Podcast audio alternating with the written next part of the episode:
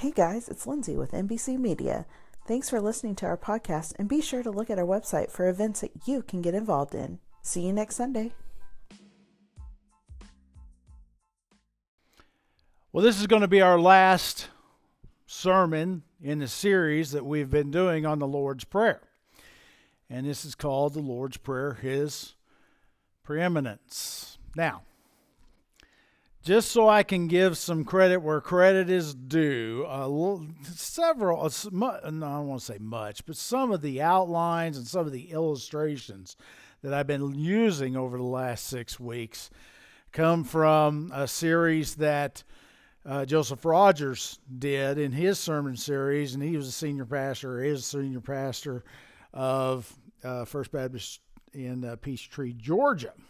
Okay, but as in a lot of the things, I've had to adapt, you know, for our own specific purposes here and whatever. But some of these illustrations, you know, some of them I find and some of them I use from other pastors, and I, you know, I like some of the things, so I don't have to go around and find them all myself.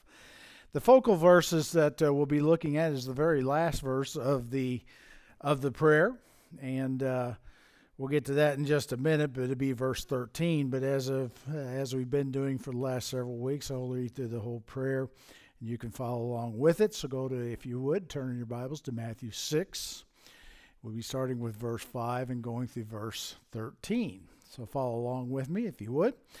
And when you pray, you shall not be like the hypocrites, for they love to pray, standing in the synagogues and on the corners of the streets, that they may be seen by men. Assuredly, I say to you, they have had, they have their reward.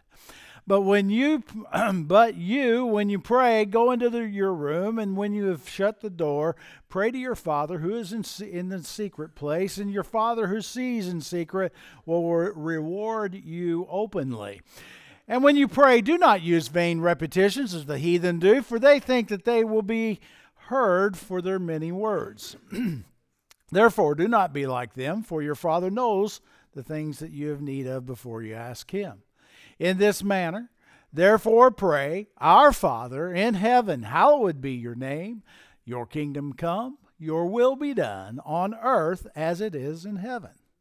Give us this day our daily bread, and forgive us our debts as we forgive our debtors and do not lead, and do not be led in. Uh, oh goodness! And do not lead us into temptation, but deliver us from the evil one.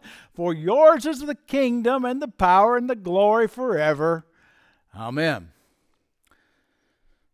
I apologize. I used a different version because I wanted to make sure we got that last verse in there because that's really what the sermon is all about. I've been uh, been saying this prayer now for out of the ESV for several weeks, and so uh, it's a little different in the New King James. Without a doubt, prayer is one of the most crucial and critical disciplines in the Christian life. And yet, it's also one of the most abused, one of the most misunderstood disciplines. The disciples, they understood the reality. And so they asked Jesus to teach them how to pray. Now, to appreciate our Heavenly Father's instruction, we need to remember the context. By the time the disciples approached Jesus, now remember, we've been saying this every week for the last six weeks. Prayer had become so ritualized, so, well, what's the word I want to say? Corrupted by rabbinic tradition that prayers have become prescribed. And the people had no idea how to approach God, so Jesus gave them this prayer as a pattern, as an outline on how to approach God, how to talk with God, how to communicate with God and to keep us from using the vain repeti- repetitions. Oddly enough, as this prayer has been handed down and read, it also has become somewhat of a vain repetition. I've gone to several churches that do it and say it each Sunday to the point of it's just old hat. It's just something you say. And Jesus, as in our own prayer life, never intended for this prayer to become a repetitious group of words. Just as other institutions in our own church. I, one of the reasons that I that we don't do the Lord's Supper every week is because we never want it to become old hat. We don't want it just become something you go through. It is special as our prayer life should be. I've said this every week, and, I, and I'll continue to say this. We should, you know, we should teach our children to pray, and there's nothing wrong with them saying the same prayer. But as they get older, we need to start venturing out and actually praying, communicating with God as this prayer instructs us. We need to learn how to commune with God. We need to grow up.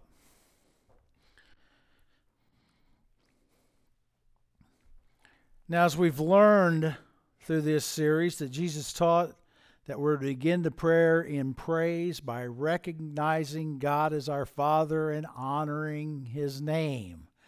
Our Father in heaven, hallowed be your name. And I said last week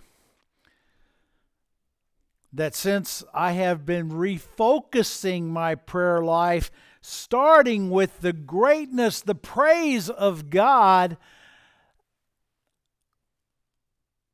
my prayer life has become more productive. At least I think so. I guess this would be a good time to give this little commercial here. Lindsay has developed a new app for our webs, or for our, you know, so you can get it on your phones and stuff. And we are now recording our, my sermons again. Okay, so like if you, could stand to listen to it again or something, or say, I think I heard Dennis say something I, I didn't he shouldn't have said. You can look it up on there now. You can listen to it. So it's starting with last Sunday and, and it's going on. We're recording again. But as I said last Sunday, by starting off with the praise of God, the greatness of God, I've uh, seemed to enhance my prayer life even more. And I hope that maybe you have learned some things either through our Wednesday night study or through these sermons that uh, things that we should do to enhance our prayer life and to communicate with God even a little better. Next, we're to affirm his priorities as our own by ask, by by saying, "Your kingdom come, your will be done." As we entrust ourselves into God's care by seeking his his daily provision as we talked about a couple of weeks ago. Give us this day our daily bread. And then we're also asking for his pardon and to forgive us as he and to forgive others as he has forgiven us where it says forgive us our debts as we forgive our debtors and then we're also to seek his protection from satanic attack and engage in the spiritual warfare by praying, Lead us not into, temptation. But as we close out this series of sermons, we, we come to that final phrase that speaks to the preeminence of God. For yours is the kingdom, the power, and the glory. Now, this doxology is not recorded in many of the later manuscripts. Matter of fact, your Bible probably has a subnote there that says that. But and, and, and generally I didn't add this because in many of the versions that I pre are the versions that I normally preach of, it didn't didn't have it either. And I maybe I was a little mis- mistaken because as I was studying this thing, I'd always said that it was just a kind of a, an add-on that was put in, and I, you know I I really didn't want to um, preach on something that wasn't part of the part of the text. But as I come to find out, doesn't mean that the Lord didn't say it. It was just a common do- doxology that was put on the end of these prayers. And so it doesn't change any of the meanings, and it certainly doesn't change the uh, doesn't change the significance. But it is known as a doxology. Doxa comes from the the or from the meaning of to give honor, and logi comes from the word logos, which we know means word. And so it uh, it's basically a word of honor or glory. Okay? And other places that use basically the same thing. David's prayer in First Chronicles 29:11 says, "Yours, Lord, is the greatness, power and glory, the victory and majesty for all that is in heaven and earth is yours. Yours is the kingdom where you are exalted and head over all." Kind of sounds like the same thing, doesn't it? It was a common doxology that was used. We're praying these things to say that God is great and no one else.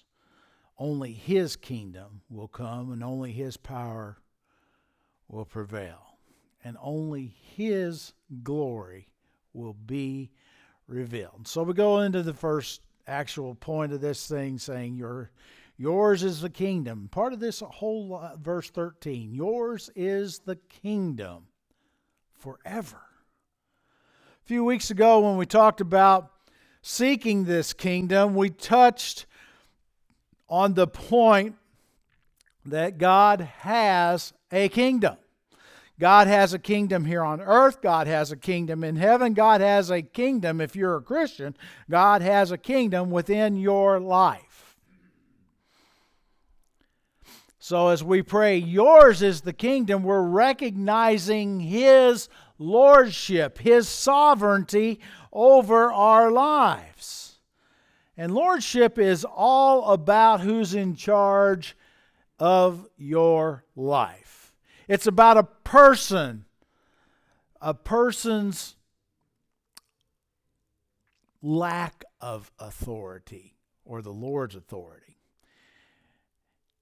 What we often miss is the idea of lordship is that every soul is searching for a master, even if that master is himself. They're always searching. I find it interesting as I read about some of these sports stars that seem to think that they have everything, or we think that they have everything. They got money, they've got a certain amount of recognizability, they've got even some power. But we find out that if you ever really get to know them, they're searching for something in their own lives. They're searching for a master. And many times that master is themselves and they don't know how to handle themselves. The last line I was asking I was asking Lindsay back there before I got up there if she had ever read the poem by William Henley, the poem Invictus. And uh, I have, but only just recently. But anyway, I, I, I, found that part of today's sermon was uh, very apropos. It matters not how straight the gate, how charged with punishments the scroll. I am the master of my fate. I am the captain of my soul. Hmm. Spiritual warfare is the battle over your soul between God and the devil. Satan doesn't care if you swear allegiance to him. Did you get that? Satan doesn't care if you swear allegiance to him. or to another person or to yourself, so long as you do not swear allegiance, bend your knee, get down on your face before God. Satan doesn't care. Just as long as you're not worshiping God. King David understood that when he uh, understood that when he wrote in Psalm 24, "The earth is the Lord's and everything in it." This means there's not one square inch of this world that God doesn't control.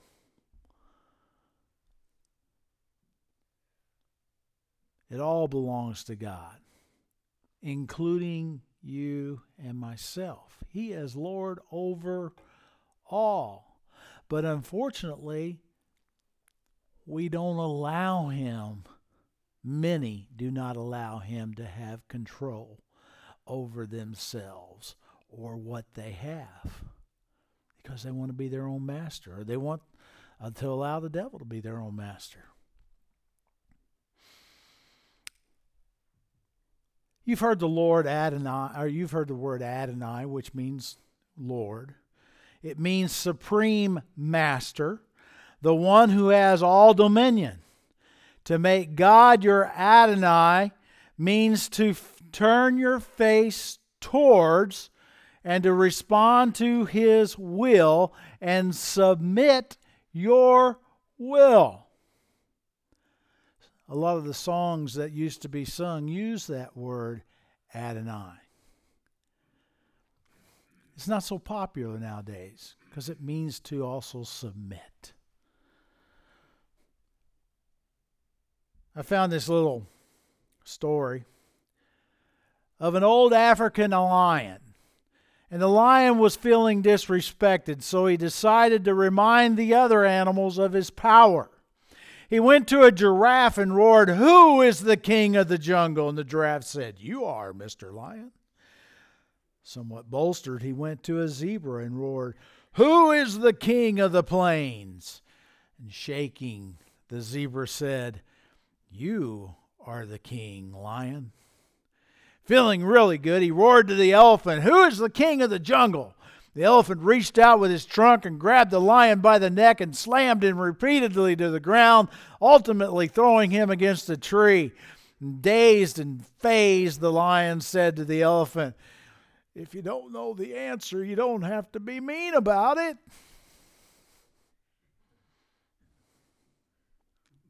Isn't that the way it goes sometimes? We want everybody to know how great we are till we find somebody's a little greater.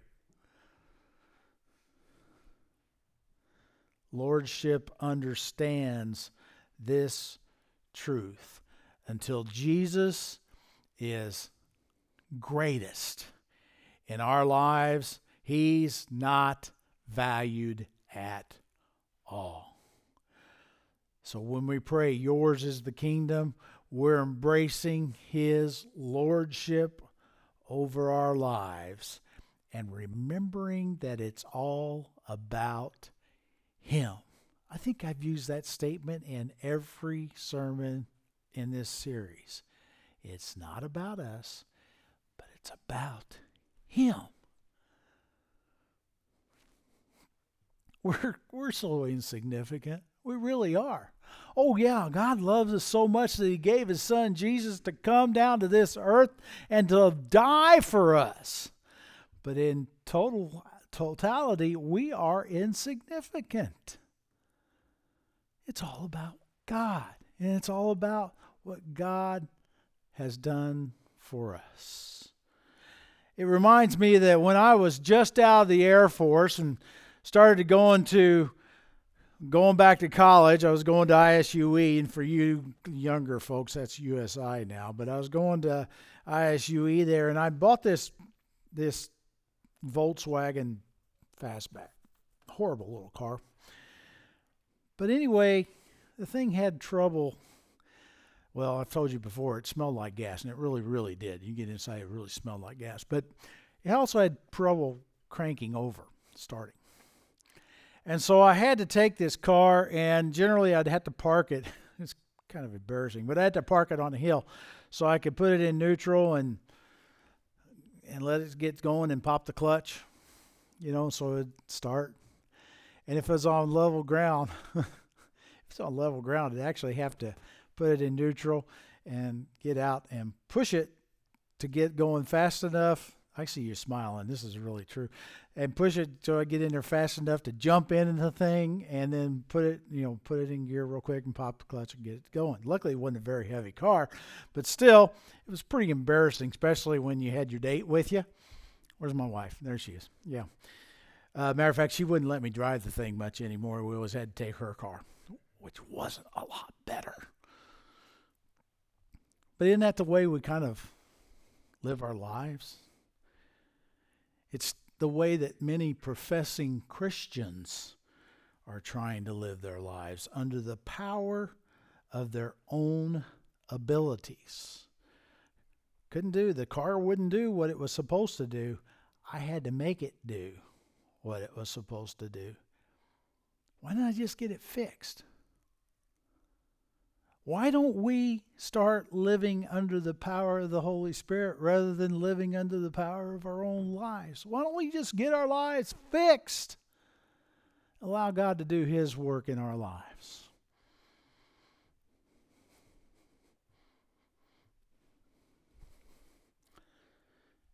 The Christian life can't be lived out of the resources of our own flesh or from this world.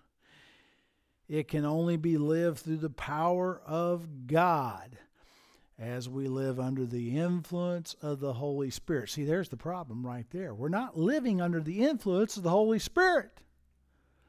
We're not living what the Holy Spirit insides of us. Remember, each one of us who are professing Christians, we have the Holy Spirit, the indwelling Holy Spirit living inside of us, teaching us daily, convicting us of our own sins.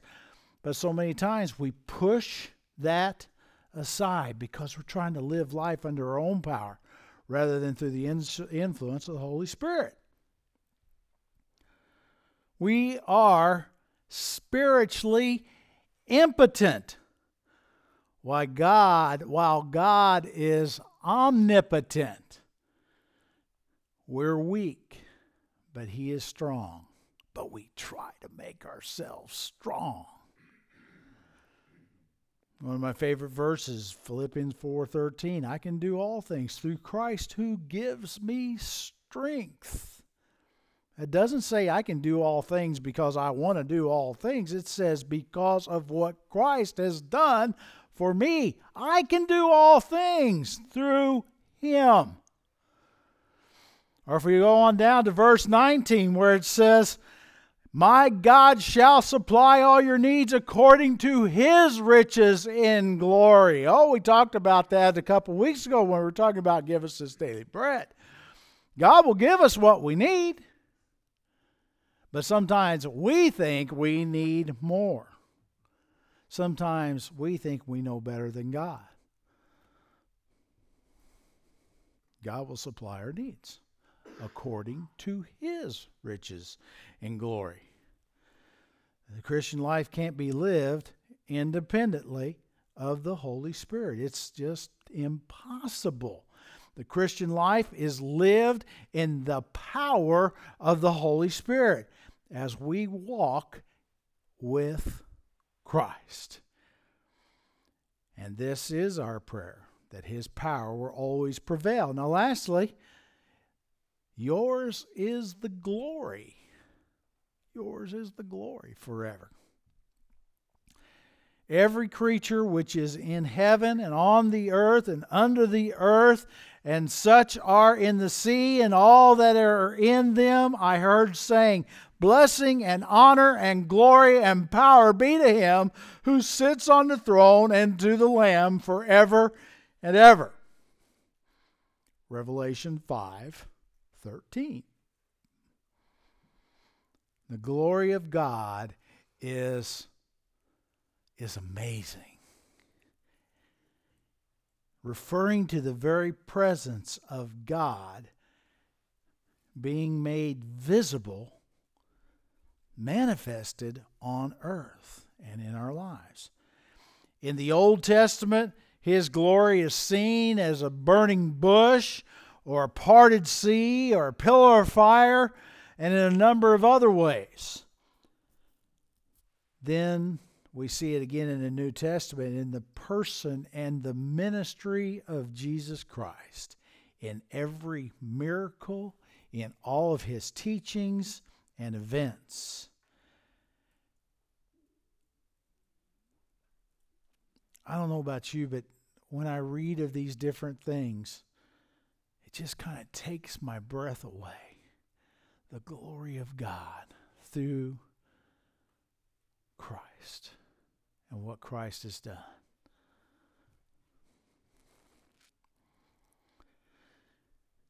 In praying, yours is the glory forever. We're returning to the beginning desire, right back to the beginning of the prayer, to hallow his name and to bring into alignment our lives with one ambition. That ambition is to bring glory and honor to Him, to God, to Christ Jesus. We're saying, God, I want you alone to be the focus of my life. And I want you to get the credit. I don't want to get the credit. Unfortunately, too many times we kind of is what we're doing. But we should be saying, God, for every great thing that I do, may you get the credit. May the world see you through my life. I don't want people to see Dennis because unfortunately, Dennis messes up. So if I'm getting the credit for the good things, who's going to get the credit for the dumb things that I do? I want God to get credit for the good things and blame it on me when I do it wrong.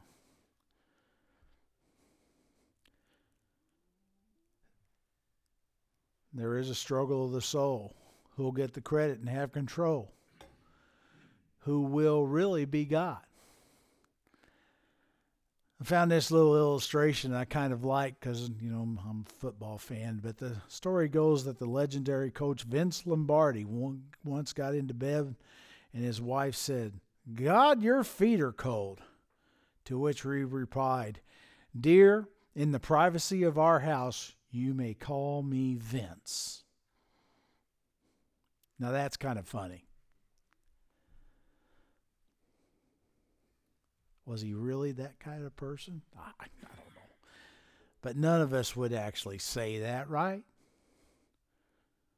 Well, far too many times we can act as though we're the ones who deserve that credit. So, in praying in this manner, as Jesus taught us to pray, we get reminded that only God and God alone is worthy of the glory. He alone is worthy of the praise. What exactly did Jesus teach us about prayer? When we pray, we're putting God in his rightful place on the throne of our own lives and we're surrendering ourselves to His guiding, providing, and protecting hand. I think one of the things that I have learned most, that I have garnered most while studying the Lord's Prayer, is that it's all about God. It's all about what God wants to do through us. And it's all about giving God the rightful praise that He deserves. Folks, there's nothing wrong, as we do in our own services, to make petition to God to help people who are sick, who are struggling, who are in emotional need, who are in financial need. There's nothing wrong with that. But that should not be what our prayer life is all about. Our prayer life should be giving God the credit for which He deserves. Giving God the credit for how He sustains and blesses us each and every day.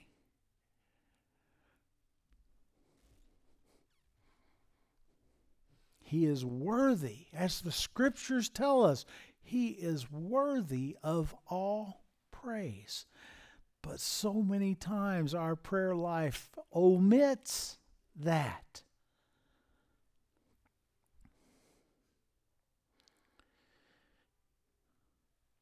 And also recognizes recognizing that his will and way may be accomplished in and through us for his glory alone. I quoted from Andrew Murray a couple of weeks ago, and I'm going to finish up with this. God is ready to assume full responsibility for the life wholly yielded to Him. Are you willing to fully and wholly yield to Him today? Maybe you're sitting in our congregation today and you don't know Jesus Christ as your personal Savior. Friends, today is the day of salvation.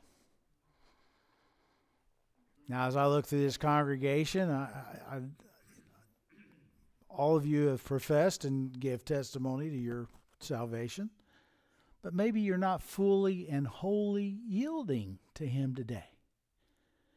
Maybe you're kind of wanting to be the master of your own life. Oh, you wouldn't say that publicly, but maybe in your actions, you're being the master of your own life, not fully yielding to God. Pray. I've done this. Pray, God, forgive me and be the master of my life as you have always taught. Give up control of your own life You'll find it to be much easier to live life when you're living for the Master. Let's pray as we prepare ourselves for our invitation time. Heavenly Father, Lord, I love you. Thank you again for the opportunity to preach this message, which you've led, led upon me. And Lord, to remind us that you are to be the master, that you, we are supposed to and must yield fully to your will. Direct us in this time of invitation. We ask these things in your precious and holy name. Amen.